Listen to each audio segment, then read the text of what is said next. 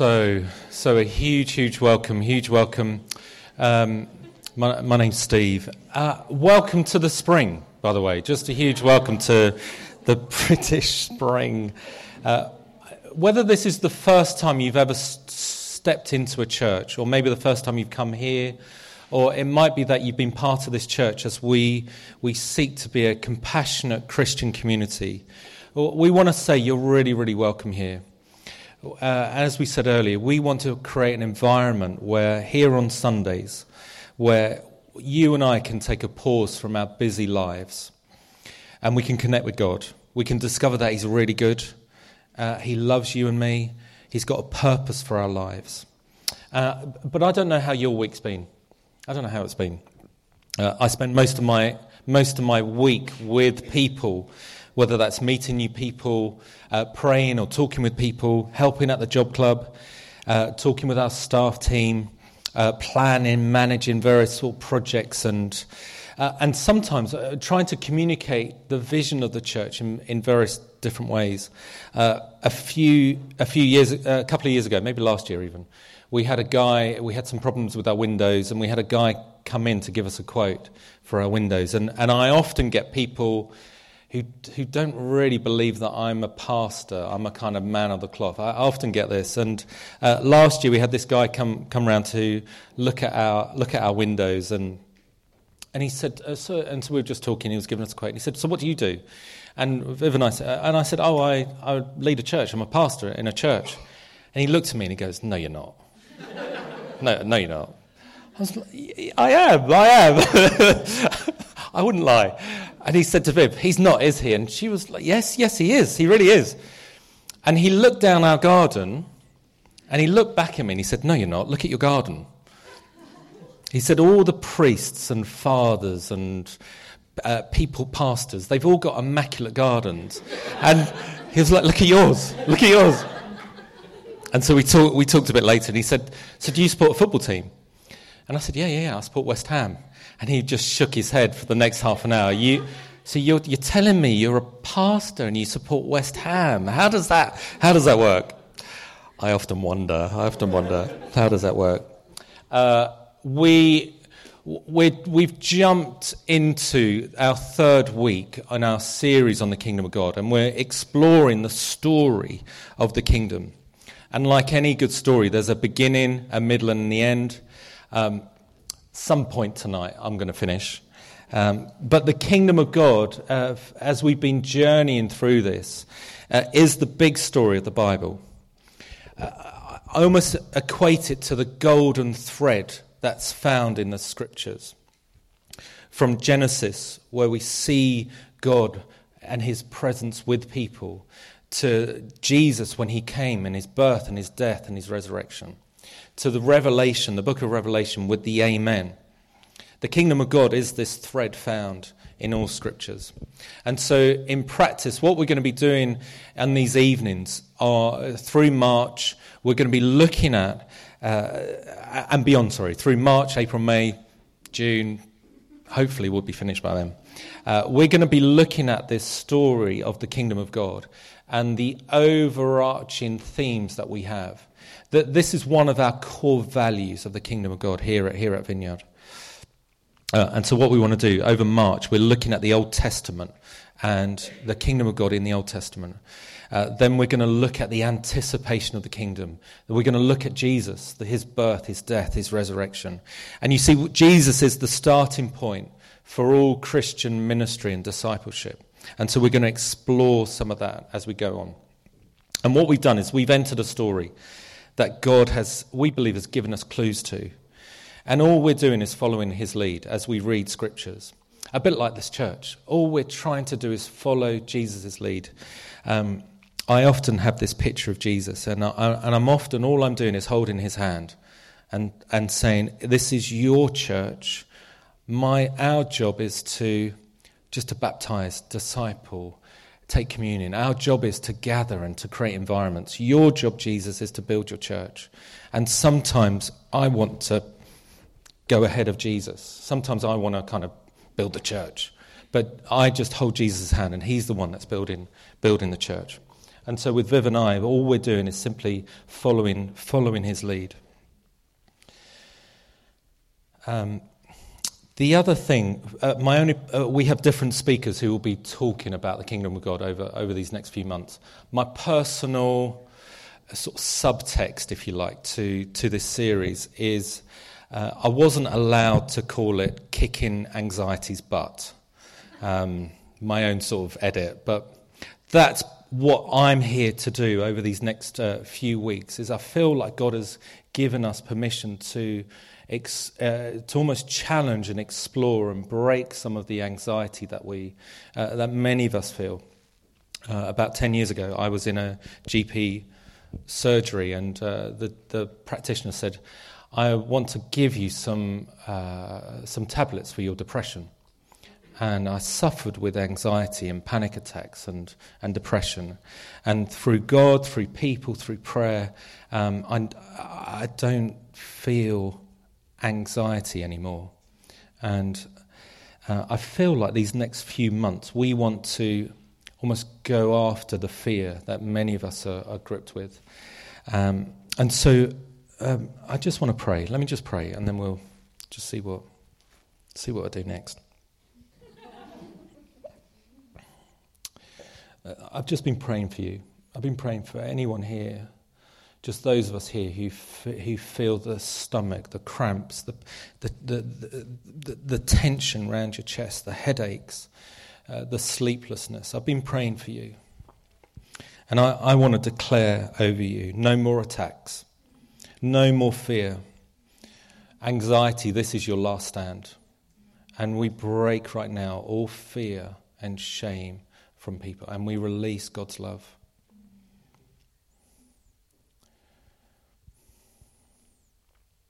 Even now, Holy Spirit, come.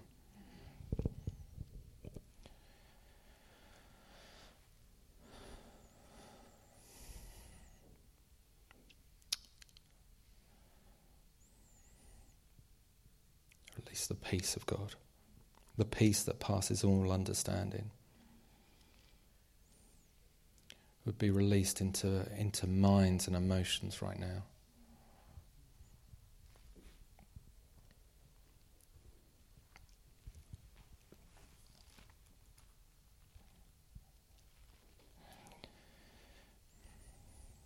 Amen. Amen. Uh, we have a morning service as well, and the, the guys recorded. We're, we're recording the podcast, uh, recording the talks from both both talks, in the hope that the talk that I go off piste the least will get submitted. uh, unfortunately, the recording this morning didn't get recorded, so. Uh, and I was really good this morning. I was really good this morning. Um, two weeks ago, I looked at the God who rescues, this King who comes to rescue us. And today we want to talk about the King who comes, uh, the reigning King who comes, and who we worship. I spent uh, uh, several hours uh, thinking about this Old Testament and the covenants that God has made throughout the Old Testament. And then, thankfully, to, you, to your delight, I stumbled on these, uh, a five minute video which describes so much better um, the, the covenant, this covenant making God, than I could, I could, this kind of random pastor, West Ham fan. So, um, we're, gonna, we're just going to watch this video, and it's going to describe these four main covenants found in the Old Testament. And so uh, we're, we're going to pick it up after, after it finishes. So, Olivia, would you play those, that video?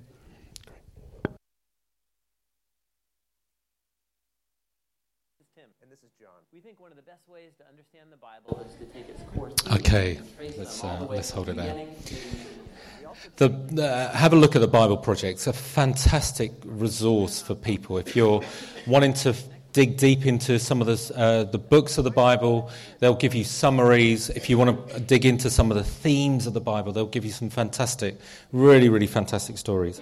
What we're going to do is we're going to land on the last uh, covenant of David. Um, but just, I want to uh, re- repeat some of the things there. That it's this God who makes partnerships with us first. It's the God through the Old Testament who pursues his people. So he starts with the Israelites and he says, I'm pursuing you.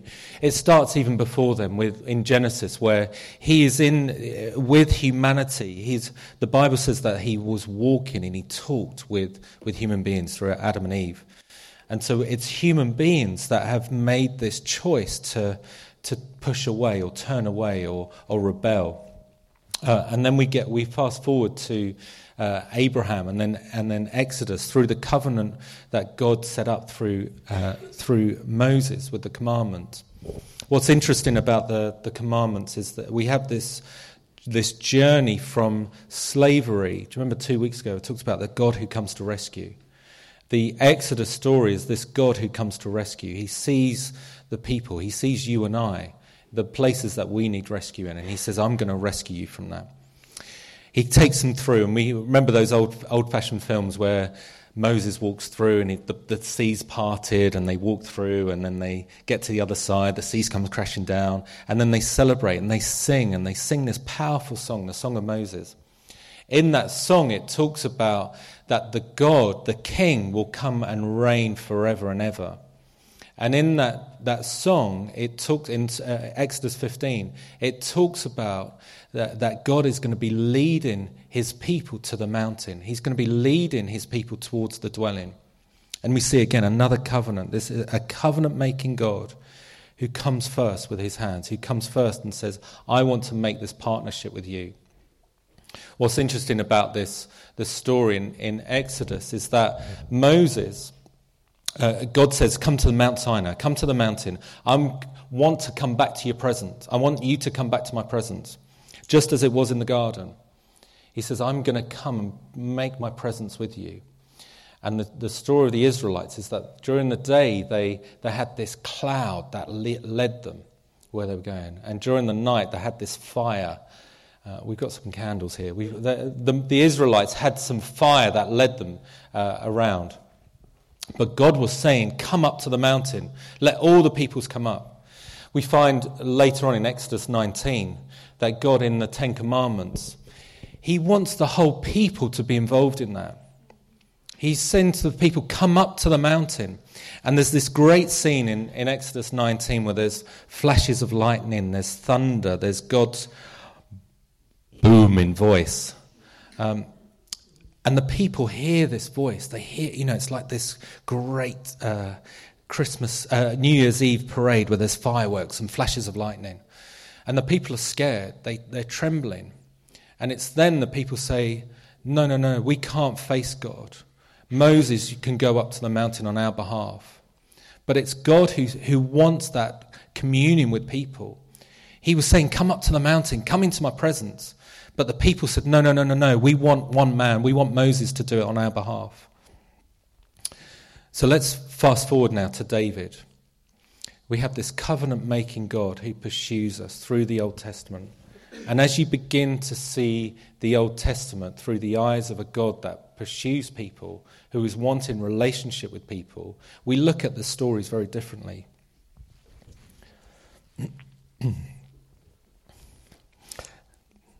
I have to write down every single word, otherwise, I go off piste. So I'm just uh, catching up. uh, so, this fourth covenant, uh, the covenant of David, this is when Israel became an established nation.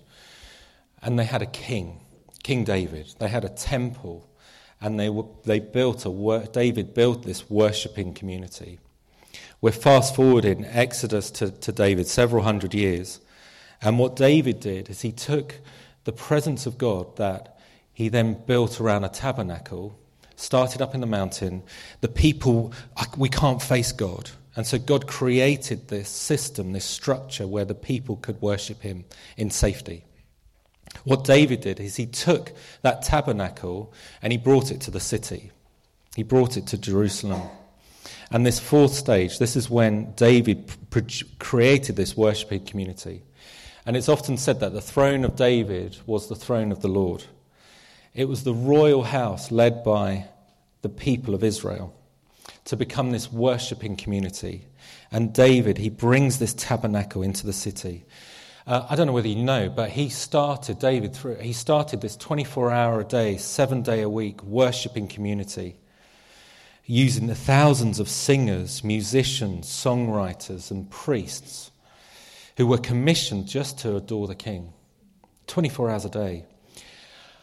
I can imagine the rotors might have been a bit interesting. I, I don't know quite what they, what, how they did that. Uh, but the whole thing, so David suddenly got this, this covenant making God who wanted his people to, be, to come to him. David got this. And he created this tabernacle in the city, right in the heart of the city. Uh, and so most of the Psalms we get are written during this Davidic period. Most of the songwriters, the, the songs that we sing, were, were done, done in this period. About, about 10 years ago, uh, I used to work in prisons around, uh, around the country, um, but I looked after most of the prisons in, in London. And we would, during the, we, we would do a session with the guys in the morning, we'd have a sort of a two or three hour break, and then as they got banged up, and then in the afternoon we would do some more workshops with them. And I remember going into the chapels in most of the prisons and just spending a couple of hours. Again, in my depression, in, in the places where I was hurting.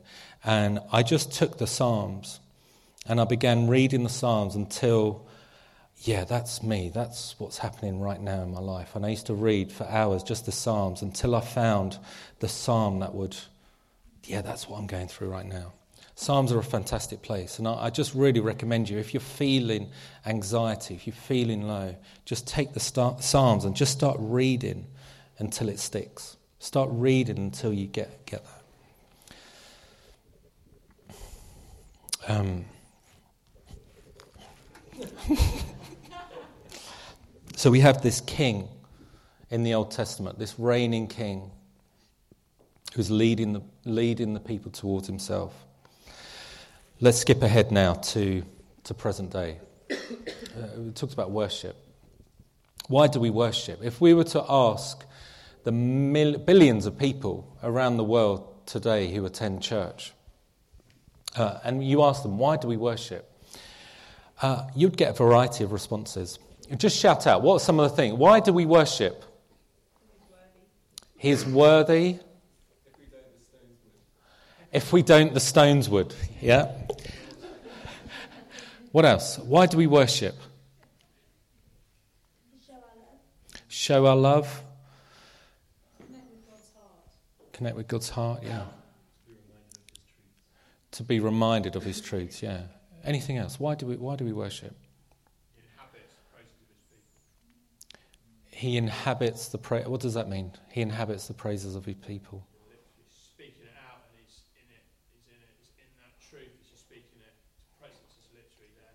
Great, great. It's funny, isn't it? Some, if you've been part of a church, you're, you've given your yes to Jesus, worship is something that we do every Sunday. We do this thing called worship, and uh, I don't, I don't know if you've ever answered this. Why do we worship? Why do we do it the way we do it? Uh, in the vineyard, uh, in this, in our movement, we believe the answer is found in one short uh, passage in, in the Bible, in the New Testament, in, in, in 1 John 4, verse 19. It says this We love him because he first loved us. We love him because he first loved us. In these eight words, we not only find the answer to why we worship, but also how we worship. Uh, ultimately, the number one thing is that we are God's children. We worship God because we are his children. We believe we are his children. And so we express our love to God in the same Davidic, Davidic tradition as we do, as they did thousands of years ago, as we do today. And it's this, this, this system of singing accompanied by music. Uh, have you ever played that game, Name That Tune? You've got like two beats and you can have to name that tune. There is something in our psyche that we just respond to music. And probably if we started a music, if we started a song within five seconds, we would, we would know some of the lyrics, we would know where it's going. It's amazing. There's something about music and singing that connects with our hearts and connects with our emotions. Um, but worship, it ultimately is not, uh, not only the way we worship when we gather together, but it's also understanding that it's God that started this relationship with us, not us. Because He's our covenant making God. And so the story of the kingdom is a God who, who reveals Himself to be a pursuer of you and me. He's actually pursuing you and me. He's like the great fisherman. He'll just wait and he's trying to pursue you. He's trying to, to uh, uh, forgive me the term, forgive the term, hook you in to his love. He's trying to pull you towards himself. Uh, and many of us have, have learned in the room and understand in the room, we've discovered that we are the objects of God's un, undying and un, unending thoughts. And so we believe worship is the simplest, it's the easiest, it's the most profound response to God's unconditional love. We can complicate worship in a thousand different ways, uh, but we come back to this truth that we love Him because He first loved us. And I, I just want to open that up to, to you in terms of your, your thinking, your understanding, your experience that the number one thing we do is understand that God loves us first before we have to do anything. And so, our adventure with God, my adventure with God, has been to begin to understand and maybe experience this reality that God is the one that initiates covenant with us. You see, he's a, covenant making God, and he continues to be a covenant making God with you and me. And he offers his hands and he says, Would you come and come towards me? And so these four covenants that God makes in the Old Testament point to this perfect covenant that we saw in Jesus. That once and for all, he's made to secure our right standing before God. We don't need to go up a mountain anymore. We don't need to go into a tabernacle. We don't need to uh, go into a sanctuary. We can receive his presence wherever we are. And that's the truth. And so our adventure in this new covenant moves us away from trying to gain God's approval or trying to do the right thing, trying to get up the ladder of life in order to, to achieve more. Or by, you know, if you're, if you're a follower of Jesus here, by trying to pursue uh, religious obligations or wear masks when you come to church. Uh, I want to say this you, we can rest in knowing that God loves us before we do a thing.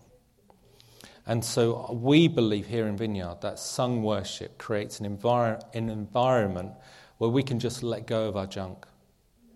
We can let go of our striving, let go of our performance, uh, let go of our anxiety. Or, as Eugene Peterson, the great author and theologian, he says this worship is the strategy by which we interrupt our preoccupation with ourselves and attend to the presence of God. We drop our masks and we enter into, God, into the presence of a loving Father. So, Jesus, he, he was asked, What kind of uh, worshippers is God seeking? And he says this in, in the Gospel of John in verse 4, uh, in the Gospel of John, chapter 4. And he says this The hour is coming and is now here when true worshippers will worship the Father in spirit and in truth. For the Father is seeking such a people to worship him. You see, God is spirit. This is Jesus saying this. God is spirit, and those who worship him must worship in spirit and truth.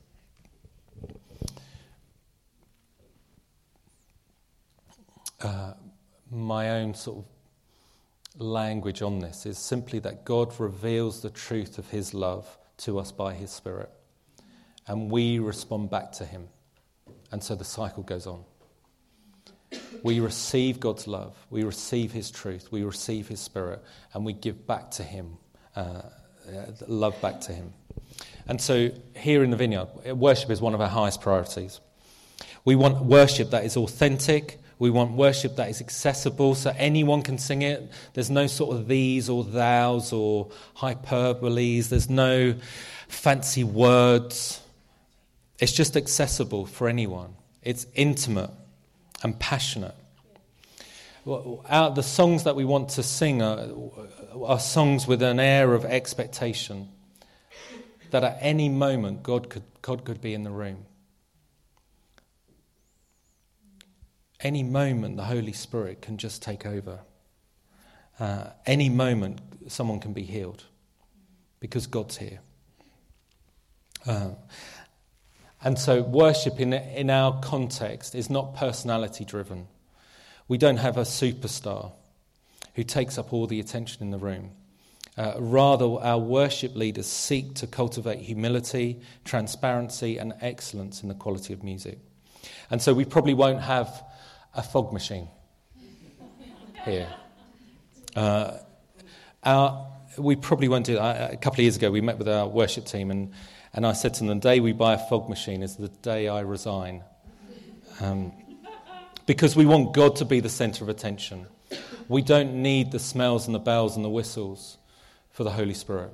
When Viv and I, when we first dreamt about the kind of church that, that Jesus was continued to build here, we had this simple thought let's just open the doors, invite people in, and let the Holy Spirit be the great leader. Let Jesus be the great leader. Um, some of the things that you might have seen already if you're, if you're the first time here, first time ever in, in this church, is that you'll see people actively demonstrating their love for God by lifting up their hands. Have you ever wondered what that's about? What's that about? So if I go to a football match, West Ham fans might be doing something different with their hands, but or if I uh, if I go to a concert You'll see tens of thousands of people with their arms in the air. Um, some of you may know my alter ego is Justin Timberlake. He's coming to London in July. Alas, I'm away, we're away. But you'll see that in any concert, people lifting up their hands in adoration and this is amazing, this is great, this is wonderful.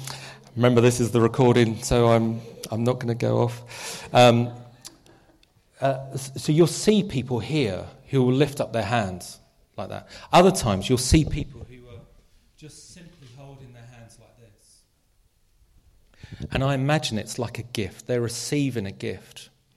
If God's a good father, he wants to give good gifts. Sometimes I hold my hands like this because I want a big gift.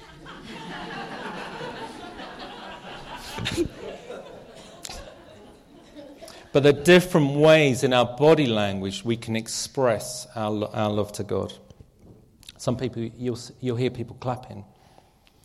Some people you'll see they'll, they'll kneel before, as if they're kneeling before a king or a queen. They're bowing, or they're, they're giving thanks to God, or in humility. You'll see people dancing, uh, children, adults dancing here. Uh, God is the focus in our worship. These are all biblical ways set up in the Davidic tradition. The, the psalmist in, in Psalm 134, he said this Lift up your hands in the sanctuary and bless the Lord. Psalm 91 says, Shout to the Lord. Psalm 95, 95 says this, one of my favorite verses in all Scripture. Oh, come, let us worship and bow down. Let us kneel before the Lord our Maker for he is our God, he is our great King. In Psalm 149, it says this Let them praise him, praise his name with dancing, and make music to him with the timbrel and harp. Uh, we have a harpist here. We, I'm not sure we have a timbrelist. I'm not sure what that is. So we don't have that. But musical instruments, we believe, are the tools that help us as a congregation to respond to God. Sometimes when we're standing in worship, you'll see people singing along, and you'll kind of think, "Oh, they seem to be, they seem to be enjoying it.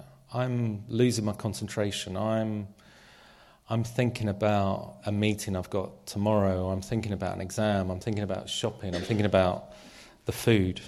Um, sometimes uh, this is what I do. Just if I lose my concentration in worship. It happens. Everyone does that. Everyone does that, yes, yes. Not just me. Um, I try to, what I try to do is visualize some of the stories of Jesus. I try to take some of the, the powerful stories that Jesus told and the, some of the stories of Jesus. So I try to imagine the tomb that was empty I see this tomb that was empty, and I try imagine that time when Jesus was ascend, ascended up into heaven. I try to imagine, um, particularly 10 years ago, I remember reading the story of the storm, that Jesus calmed the storm. And he was in the boat and he was just fast asleep. And he got up and he just calmed the storm. I remember coming to God and saying, God, this is my storm, my depression, my anxiety. This is a storm. Jesus, would you say, Peace be still to my storm? So I try to visualize some of those things in worship. Sometimes I copy others. Um, when I first when I first gave my yes to Jesus, and I saw people sort of doing that and clapping and lifting up their hands and doing all that, I, I didn't really know what that was about, but I just copied. I just thought, let me just try. How does that feel? That, I don't really understand what's going on, but let me copy that. Sometimes I've understood it and then I've done it. Other times I've experienced it and then begun to understand it. Both are equally valid. Um, let me finish. Let me finish. There's a thousand different ways that God meets a thousand different people. And our covenant making God is a God who makes a covenant with you today. And uh, I just want us to go on an adventure in worship. I'd love us to experiment with the scriptures about what's possible in, in worship. But also, I want to make this last proposal. Uh, last night, I was praying for you. Uh, yesterday, I was praying for you. And I had this picture of a prescription uh, pad. And on it, I felt God say, I had this kind of, uh, my imagination, I had this picture in my imagination of this prescription, prescription. And I imagine God writing down on this prescription, the cure, and it, it said this the cure for your anxiety is your adventure in worship. And I, I just want to add my own little bit. The, the way to heal your wounds or your trauma and your grief is found in taking a journey in worship. As we, as we begin to learn about God, as we begin to give our yes to God, worship is one of our responses back to Him. He loves us first, and so we respond in worship back to Him. Why don't we stand? And what we're going to do is we're going to spend a bit of time singing. We're going to be worshiping in a little while. As we do here most weeks, we then uh, have some time where, we, uh, where we'll pray for anyone for anything. But why don't we just spend a few minutes just worshiping and singing? Be free to lift up your hands if you've never done that. Be free to come and kneel where you are, or if, you want, if, you, if it's a, a better symbol for you to come and kneel before the cross, you might want to find some space and, and just uh, meet with God in your own way. Jesus, I thank you for this crowd of people. I thank you for the people uh, that you brought here today. I thank you for the stories, their journey so far today. Uh, we throw them all back into your arms of love right now. Each and every one of you be thrown into the, the, the arms of a loving Father.